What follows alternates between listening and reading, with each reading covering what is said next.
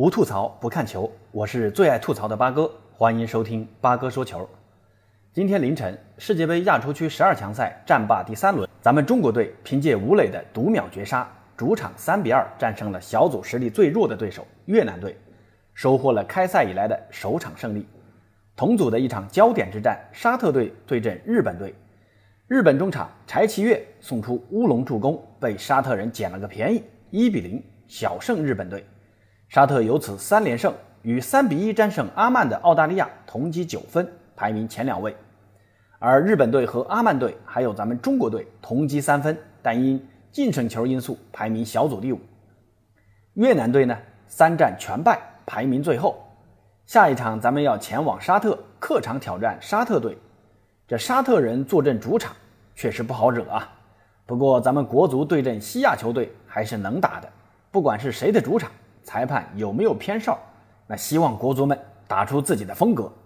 那这一场比赛呢，吴磊大发神威，参与制造三粒进球。张玉宁状态火热，前场支点作用明显。规划球员阿兰替补登场后，更是起到穿插过渡的妙用。还有一次精妙的倒钩攻门，差点改变比分呐。这下一场，李铁知道得好好规划一下前场球员该怎么选择了。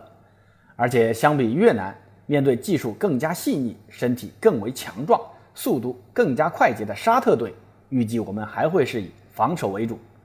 日本队呢，这场跟沙特对攻，结果打了个势均力敌。咱们打日本还输个零比一呢。那下一场打沙特，该守还是要守的。这一场右后卫王刚又伤了啊，那下一场估计还是要张琳芃顶上去的。那谁来搭档蒋光太，就会是个悬念了。于大宝昨天替补上去打了半个小时，发挥还是不稳定的。越南人抓住中路的弱点，连扳两球。当然了，这也跟越南人在两个边路打不开局面，强攻中路有关。那下一场沙特人肯定也能看到这一点啊，所以这于大宝打中卫还是有点够呛的。李昂倒是可以上去打一打，就看下一场李铁会怎么选择了。还是希望王刚的伤没什么大碍啊，下一场还是能上。那这一场赢了越南，现在很多人开始畅想小组出线。八哥觉得咱们还是要把心放平啊，尽量打好每一场比赛就行了。出线不出线就顺其自然吧，没必要最后把心态给搞崩了，你说是不是？昨天呢还看到另外一个消息啊，沙特的公共投资基金正式收购了英超老牌球队纽卡斯尔联队。那这个基金是沙特政府控制的，估计是看到阿联酋和卡塔尔通过投资足球俱乐部打响了国家品牌后，也想收购一家足球俱乐部来玩玩。这沙特王储萨勒曼就看上了纽卡斯尔联。那这次就全资收购了他，当然呢，不是说人家全资收购了就可以随便乱搞啊。英超官方要求沙特政府不得干预经营，只能派出少量成员进入董事会，要保障俱乐部的稳定发展。但参考曼城和大巴黎的做法，沙特人的巨额投资是少不了了。萨勒曼掌管的财富可是高达三千两百亿英镑啊，是曼城的老板曼苏尔的财富的十倍还多。这英超榜一大哥就此诞生了，以后英超 Big Six 在不久的将来得改称为 Big Seven 了。咱们再说说世界杯南美区预选赛的两场比赛，巴西三比一客场战胜委内瑞拉。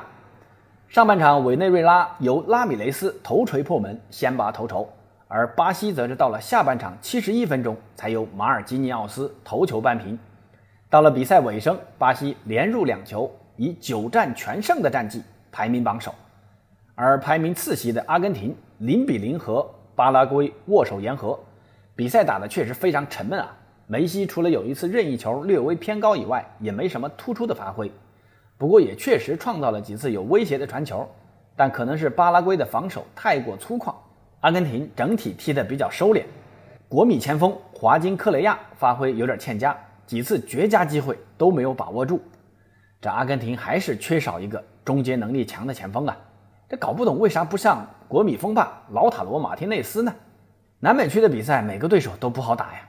话说这次国足如果真的拿了亚洲区第三呢，要跟南美洲的第五名争夺一个出线名额，这极有可能就是巴拉圭或者哥伦比亚。看了今天巴拉圭的表现，你说这国足该怎么打？哼！好，今天的介绍就先到这儿吧。对于接下来的对阵沙特的比赛。你有什么看法？欢迎在评论区留言。咱们下期节目见。